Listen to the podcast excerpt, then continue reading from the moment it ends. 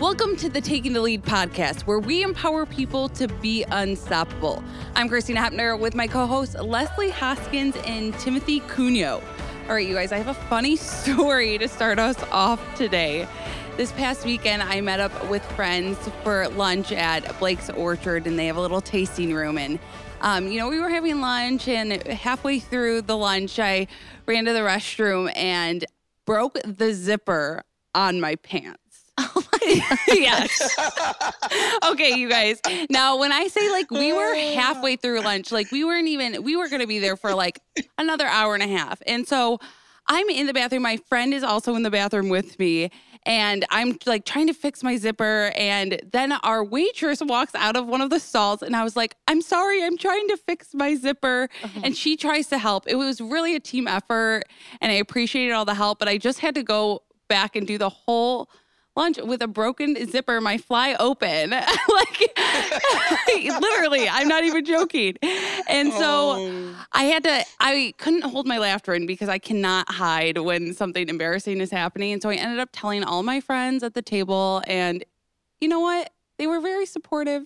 They laughed about it and we we got through the rest of it but the funny part is is afterwards we took a group picture and the nice gentleman who was taking our picture took a candid shot when all of us were checking to make sure that my zipper was hidden so everyone was looking at my zipper in Those this are the candid best shot photos. so you know i have a memory but i also have a picture to remind me of that moment it sounds like some supportive friends. Yeah. Not so supportive of your Jesus. so i thought that would make you guys laugh That's pretty funny. That made me laugh, Zippy. oh thanks now i have a new nickname That is pretty funny. But lunch was good otherwise. You had a great time. Yes. So I'm hoping you guys, you know, since we've last talked, have had better experiences than me.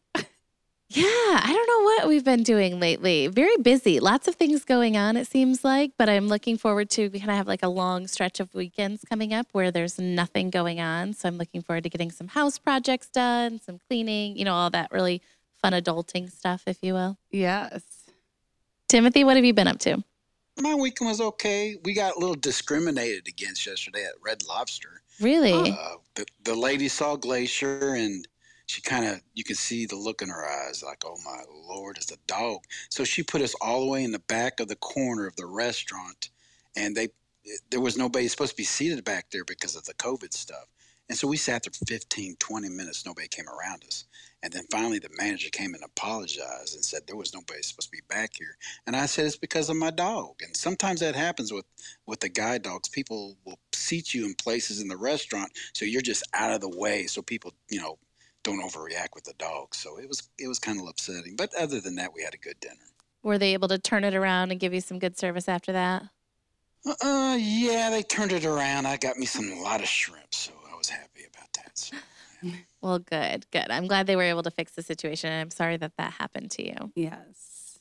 Okay, so previously in our podcast, we have talked about the breeding program at Leader Dog, and that really is the starting point of our Leader Dog journey. So, naturally, our next step here is to talk about puppy raising. And we are really excited to discuss the first year of our puppies' lives and really the role that our volunteers take in the puppy raising process.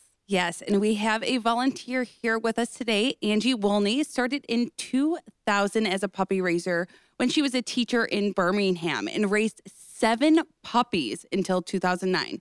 She took a break when her children were young and was excited to start raising again in 2019. And Tio is the current puppy who is here with us in the studio. Angie, thanks for showing up today, and I'm looking forward to hear your story about uh, being a puppy raiser. But first, can you tell us what is puppy raising? Okay. Well, one of the reasons that we really wanted to be, well, I always wanted to be a puppy raiser. Um, but one of the great things about it is it's a volunteer job that I get to do every day. I don't have to think about where I'm going. It's something that I'm always doing.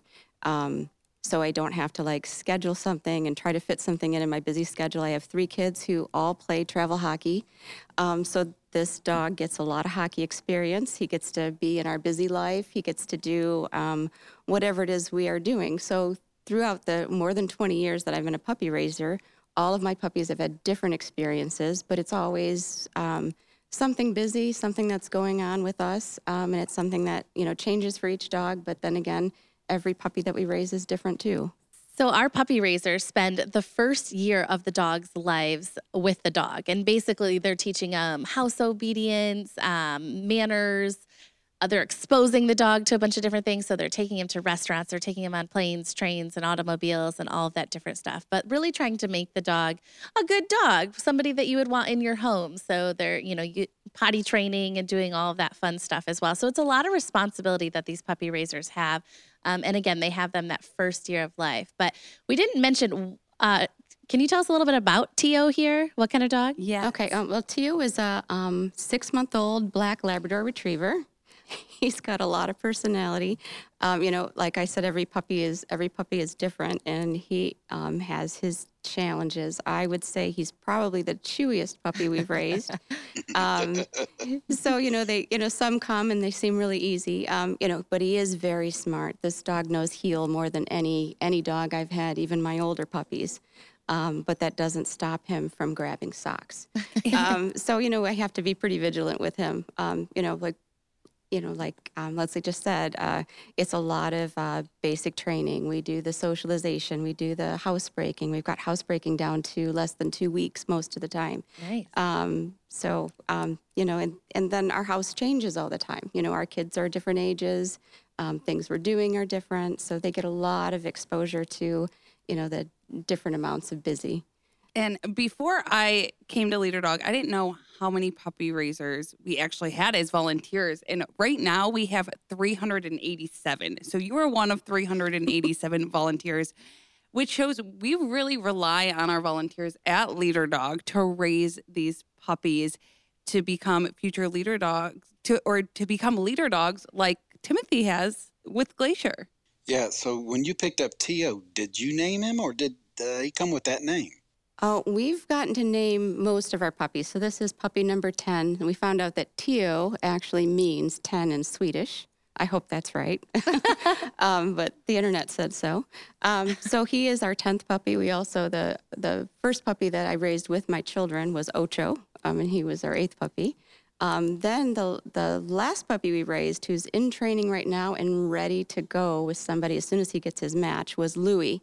Um, Louis came to me with a name, and I could have changed it, but he was already six months old. So um, Louis, number twenty thousand and one, kept his name, um, and we're just waiting for him to get a good match. Um, but we've named all of our puppies, and um, our first puppy was Owen. And all of our puppies since have had that we've named have had an O somewhere in their name or an O sound. Um, so as a little tribute to our first puppy. Love that. And So- there is a really cool story behind your first puppy, Owen. Can you tell us a little bit about what Owen went on to do? Well, uh, Owen was. Um, I, I can't say I have favorites, but I definitely do. Owen was probably, um, you know, our favorite puppy. He was, um, and also at that time, puppies came a lot smaller. I think he was seven weeks old when we got him. He was probably eight pounds and very tiny and sleepy, and would sleep in a little bag on my shoulder sometimes. Oh. Um, but we raised him, and he was my perfect dog match. If you've ever had one of those dogs that seems to be the connection that you really make, um, Owen was my dog match. Um, but he went on and um, gra- actually got matched once, and that didn't work out. And then he got went back into training um, and was moved up to the deafblind program. And he was delivered to uh, Moira Shea in Washington D.C. and um, and worked with her. Um, Moira was kind of a um, well, Owen had some big paws to fill because her first dog, um, Bo, um, was actually denied access to the Senate floor when she was working with Senator Wyden. Um, and they denied her access to um, to the floor to present as she was supposed to, and she thought she couldn't couldn't step down, and she stood up for that, and and Bo became um, a celebrity for for access and for ADA rights in the Senate. Um, so Owen replaced Bo um, and went on to to work with Moira for for many years, and Moira called Owen her Mr. Perfect. So not only did I, you know, teach him all the basic skills he needed, and he came to school with me when I was teaching high school, uh, but he went on to go to Harvard with her, and I, we went and watched them walk across the stage together. Um, and Moira called Owen her Mr. Perfect. Um, so we really taught him how to make a connection, not just with me when I thought he was my perfect match, but he went on to be her Mr. Perfect and her perfect match. It's so, So- crazy uh, to listen to all the stories about where these dogs end up. You know, our puppy raisers again spend that first year of their lives with them and have no idea uh, if they're going to be in the U.S., if they're going to be out of this country, if they're going to be in schools every day on the Senate floor. Um, so, is that one of the benefits you would say is kind of learning and listening and hearing where your puppies all end up?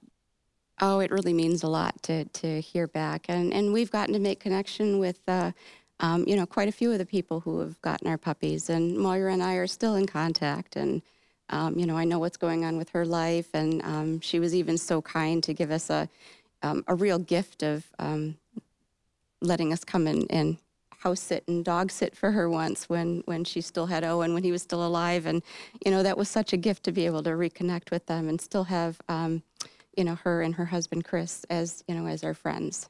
And, and that doesn't happen very often, so we've been really blessed, and especially since that was our first experience. Um, made it so much easier to let go of the puppies Yeah. that we raised after. Absolutely, knowing they're in good hands. Does the uh, puppy raisers have to live close to Leader Dog's campus? I know they're they're puppy raisers all over the place. They have to make the commitment to be able to, you know, get here, and they've got to um, still be in contact. Um, but now with with um, Zoom calls, even I know that a lot of puppy raisers are are doing Zoom calls with their um, puppy counselors and sending in videos. Um, and I sometimes feel like even if I'm not at puppy class every week, I might even have more connection um, with with help and um, and puppy counselors than I did before. Yes. Um, so I don't think distance is an issue. I'm glad I live within an hour of Leader Dog, so I can take advantage of the the vet clinic. Because otherwise, then I would have to pay for that. Um, so that is a real benefit. Yes. So, um, like Angie said, you don't have to live, even live in Michigan. We have puppies in multiple different states all over the country. You do have to come and get that puppy from Leader Dog and come and return that puppy to Leader Dog. But we have puppy counselors, and there are resources for you if you don't even live in Michigan. So you can live wherever and come and raise a future Leader Dog and we have um, groups. So we have like 33 groups that you have a puppy counselor. That counselor is in charge of your group, can answer any questions for you. And we actually have 11 prisons that we work with, and we have a um, some of the prisons will raise a puppy for us as well. So there's a lot of different um, volunteer opportunities to raise a puppy as well. And I always I think it's funny that there's puppy classes. So these puppy counselors and our puppy raisers and our volunteers and everybody actually get together. Is it monthly, Angie? Once a month to try to do a puppy class, or Right. maybe used to be? It really depends on the the um, the counselor. I know that Leader Dog used to have classes um, every other week, um, but now the group I'm in has a class almost every week. That's awesome. So- So, lots of support, not only from Leader Dog team members and staff, but also from other puppy raisers and volunteers um, in the community and great connection. So, Angie did mention something interesting. So, she lives within an hour radius of Leader Dog. So, she actually brings her puppies into the Leader Dog campus to receive vet care from our vet department. Puppy raisers who don't live that close actually do provide the vet care themselves. So, again, if we think about how thankful and lucky we are to have all of these volunteers and puppy raisers that live out of state that fly in to pick up a puppy and then fly back home, you know, and then cover the vet expenses as well during that first year. So, it's definitely a commitment, um, but I think everybody always says it is it is well worth it. So, thank you, Angie, first of all, for all the dedication that you do. We do buy a lot of treats and dog food. Though. yeah, I can imagine. so I take it that means you don't work for Leader Dog or get paid from Leader Dogs for the Blind. Oh no, no, this is all volunteer. So, all volunteer from us. You know, I have done some work for them before in the past. Um, I am a photographer, so I've I've done a lot of the outings, and there are some pictures and and some of the brochures and things from years past. But um, that was mostly vo- volunteer too. And I'm sure people wonder okay, so you have this dog for a year. Can you not go on vacation? Can you not leave, you know, your home? Can you talk a little bit about like if you do go on a vacation, kind of what happens with um, the puppy you're raising? Well, if you can't take your dog with you, um, there are all sorts of um, other puppy raisers who sometimes they're in between puppies and they would love to have a puppy come visit them. Um, we've been lucky to take our um, our puppies with us almost every time we've gone. Um, before we had kids, my husband and I even took our puppies to they, I think we've been to Disney World and Disneyland, and they treated us. Uh, we checked in ahead of time, and they treated us so well. Um, and we really got to see what kind of um, um, what kind of extra care they could give to somebody who who needed it with a dog in these places. Um, so our dogs have gotten to fly. They've been on trains. They've been on boats. They've, um, you know, and I'm I'm pretty brave to take mine almost everywhere, and I've had a little bit of background, so I don't feel very nervous about it. So they've gotten a lot of good opportunities. Lately, I've heard a lot that it's it's a little harder to fly. Um, that they're making, they're changing some of those rules. But most of my dogs have gotten to fly, and they sit underneath the seat, just where you would put your bag underneath, and they curl up and they go to sleep. Um, and we've had really good luck, and I think they've been really good ambassadors for the program. That is awesome to hear. Um, Timothy, I know you travel with Glacier as well. Did you know that sometimes the puppy raisers do that before you even get a leader dog? Oh yeah, they uh, kind of tell us that they're kind of trained for it because they have to. And it was amazing when I got Glacier that uh, you could tell that she's done this before. And I found out from my puppy raisers that she flown two or three times that one year that they had her. So that that's great. I mean, she's familiar with it, so she's familiar with the noises and all the hustle and bustle of the airports and stuff. So it's a good thing that they've already experienced that. That is awesome. And you know, I'm sure people are like, oh my gosh, like you know what to do, you know how this all works. I have no experience raising a puppy. Can I do it? So, Angie, can you talk about did you know how to raise a puppy when you first started? You know, I always had dogs growing up, but having um, a puppy every year is is a little bit different. And I think I know so much more than if I had just raised a dog and then raised another dog ten years later. The fact that we raised you know, seven dogs within, you know, less than 10 years. Um, plus, I also took in rehomes, which are dogs that needed to either needed special care or medication. Um, and so I, I probably had, you know, maybe 15 dogs during that time. Um, you know, it really taught me a lot more. And then the also that just having the support network of the other puppy raisers and puppy counselors and someone to ask questions of all the time and being able to be in a class really, really made a big difference. And so you took a little hiatus there uh, while your kids were young. Totally understandable. Well, we know how um, exhausting and overwhelming children are. Can't imagine throwing a puppy in the mix. But how do your kids enjoy uh, puppy raising? Is it difficult for them to understand the concept, or do they really understand what they're giving and what they're doing? Well, I think there was a little bit of learning that happened even before because we, um, so when my kids, um, when each of them came home from the hospital, they all got um, they all got greeted by our career change dog. So we had Winslow, so also has an O in his name. So Winslow was our um, dog that um, was just too. I think he was really just too friendly to be a guide dog. Um, so, he, but he was a perfect fit for our family. Um, and we were worried that he had too much energy. But when the kids came home, he was perfect with them. So they knew they knew Winslow. They knew his story. They knew he was supposed to be a guide dog. That was our plan. Um, and so they always knew about the dogs, and they also see all the pictures of all the all of our dogs who have graduated, so they knew the story. Um, it's different when they'd have to return. I mean, picking up a puppy was easy, but they still had to learn how to be able to give one back. So when we brought um, Ocho back, you know, there were tears and hugs, and we did special pictures with him so that the kids would understand um, and then, but we had also gotten Louis the week before. So they had someone to hug a little bit. And so Louis was off and running. When we brought Louis back, they were so worried. But the same day that we dropped Louis off at the front door, we walked around to the back door and we picked up we picked up um, Tio. Um, so there's a lot of there's a lot of distraction. It is very hard to give them back, and people always ask me, "How do I do it?" Um, and you know, it's not easy. But I say it's like sending your kid to college um, or sending your kid off into the world to go on and do bigger things. Um, and you know, it wouldn't be a gift to somebody if it wasn't if it wasn't hard for me to do. Then it wouldn't be such a gift that we're giving back. Yes, and I so. loved how you explained it. It's like sending a kid off to you know kindergarten, college. Mm-hmm. I think a lot of people can relate to that.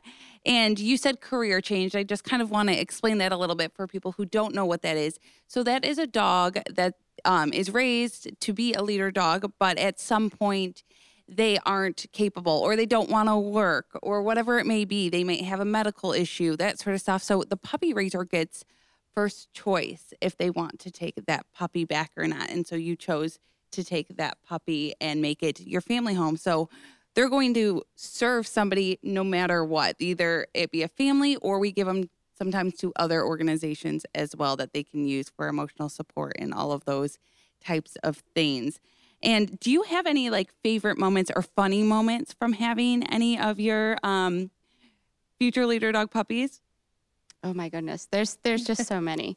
Um, well, it, it's not it's not. Well, I've got I've got two things I'm thinking of. Um, Owen, our first dog, was in my classroom with me um, during 9/11, so he became the emotional support dog for my classroom. Mm-hmm. Um, and those kids who are, I guess, in their 30s now, or even, I'd have to do the math, but, um, you know, some of them I'm still friends with on Facebook, and they tell me what a difference that made. And they remember that year of school. Um, and they remember him being in the room, and they remember what a comfort he was. Um, and they also tell me that, you know, like my ninth graders say, it was so hard to come to school in, in a new school. And knowing that Owen was going to be there in the room made it so much easier for them.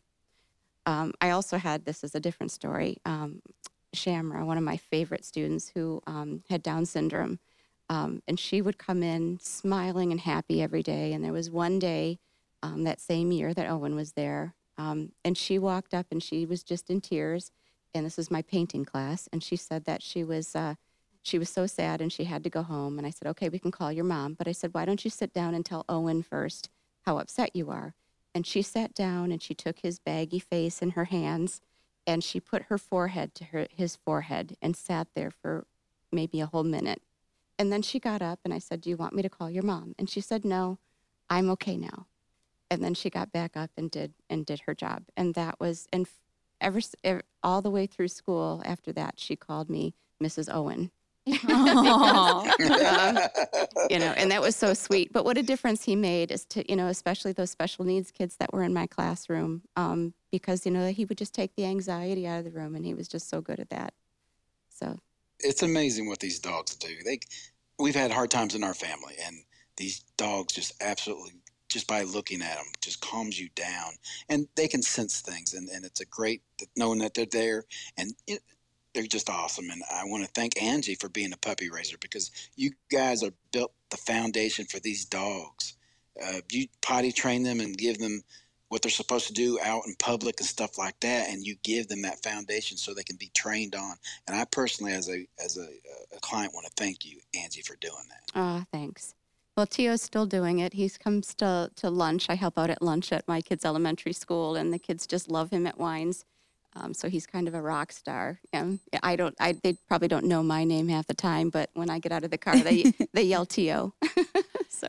And I love the story that you told about how not only is the dog going to help a client in the future, it's helping somebody almost every single day. Um, so, you know, your volunteer work goes way beyond leader dog some days. And I know personally, I mean, I have my own dog and he's just, you know, you're having a bad day, you go pet your dog and your day's so much better because they're always happy to see you. So that's also such an amazing thing to point out that if you are a puppy raiser, you know, you get to train in public, in public environments. So some people take them to Walmart or Target or stores that allow you to train in them. So you could be making somebody's day every single day by them just seeing your dog out working. I always think it's so funny. People always ask, like, aren't you worried about uh, technology and robotic dogs taking over and they're not needing, you know, to, honestly, we get this all the time about technology and not needing uh, guide dogs anymore. But the number one reason people get a guide dog, of course, is the companionship. It's nice to have a partner with you everywhere you go. Um, of course, they do stop you at curbs and guide you around obstacles. We know that, but that can also be done with a cane. Um, and so it's that companionship that these dogs really bring. And so it's not just from the puppy raiser and providing that and um, the people that you experience in the community. But Timothy, can you talk a little bit about the companionship that you and Glacier have? It's a big bond. She becomes part of you and she gets to go everywhere I go. And I know she will always be there for me. And that is comforting to know that I will always be able to do what I need to do and where I need to go because my dog is there and she just calms me down. Whenever I'm at the doctor's, I'm a little nervous. I just sit there and pet on her. I'm the only one that gets to, so everybody's jealous. But hey, I get to pet on my dog, and she just relaxes me. And I know she loves me and I love her to death and I can't go anywhere without her. It's hard to do that. Yes, I always think it's funny too. So, uh, team members at Leader Dog, if you work at Leader Dog, you can bring your personal pet to uh, to work as well because it's uh, proven to reduce stress. Yes. And so, nothing is better than being at work and you're having a bad day and just going and finding a dog that you can snuggle with, whether Yes. it's a future leader dog, a dog in training, but typically just pet dogs that are around that you can just get some cuddles. Yeah, and let me tell you, the first time I brought Duke into Leader Dog, he got like 20 treats that day, and I was like, well, nah, maybe I should not feed him tonight. so I it is. remember that. I remember all those dogs coming in with all these uh, trainers and stuff. I thought that was fascinating. All these dogs walking by, going into the office. It was cool. Yeah, and they use them for training too. So a lot of our personal dogs will be used for distractions or different things. I have a very small five pound Shorkie uh, named Mila. She's all black, and they often, what did they say all the time that they use her? She's twofold. She, they can use her for distraction work for dogs and squirrels because she's so 'Cause small. She's so tiny. Yes. Uh, And, you know, uh, Angie, you know, hearing Timothy say how grateful he is to have Glacier, how does that make you feel as a puppy raiser to hear that from clients? Well, that's the, the whole reason we do it. I mean, um, so thank you.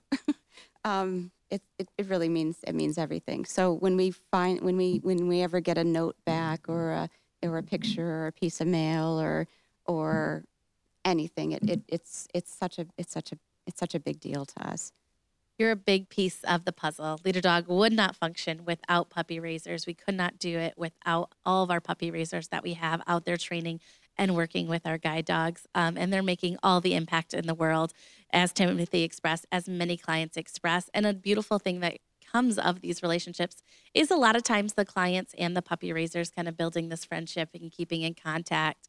I know clients always like to hear about their dogs as puppies. And then, of course, our volunteers, our puppy raisers like to hear about, you know, what their dogs go off to do. Um, so it's just a beautiful connection all around. Yes. And we are always looking for puppy raisers because sometimes puppies come in faster than volunteers do, which is very true because we had a lot of puppies in Leader Dog not too long ago. And so if you are interested in volunteering, you can head to leaderdog.org and look under the volunteer tab and puppy raising. We have orientations about once a month and that's online and you get to ask the team any question you want to learn about it. It's an open conversation that happens virtually, so you can attend from anywhere in the country as well. So if you live somewhere else, another state, and want to be a puppy raiser, that's a great way to get your questions answered right from our team as well. So maybe let's wrap up here, Angie, with what is your absolute favorite part of puppy raising? Oh my goodness. Um, well, you know, I really love that that I can share them. I can share them with everybody, and it's not something that I volunteer to do just by myself. Um, you know, the the kids at school that I get to visit, the people on the street, I get to be I get to be an ambassador. I get to take pictures of them. I get to do all of the fun things, and I and I get to be um, meeting new people all the time, um, and teaching. Since I'm not in the classroom right now, I'm still getting to teach um, adults and children all the time about how great it is to have a guide dog. Absolutely. Well, thank you, Angie, and thank you to all of our puppy raisers. We truly are so lucky uh, to have you. And thank you to our listeners for listening to Taking the Lead podcast. Again, I'm your host, Leslie Hoskins, with co hosts Christina Hepner and Timothy Cunio. We hope you enjoyed our episode today. Please continue listening and look forward to next week where we dive a little bit more into the world of blindness. Yes, and if you like today's podcast, make sure to hit subscribe, and you can find us wherever podcasts stream.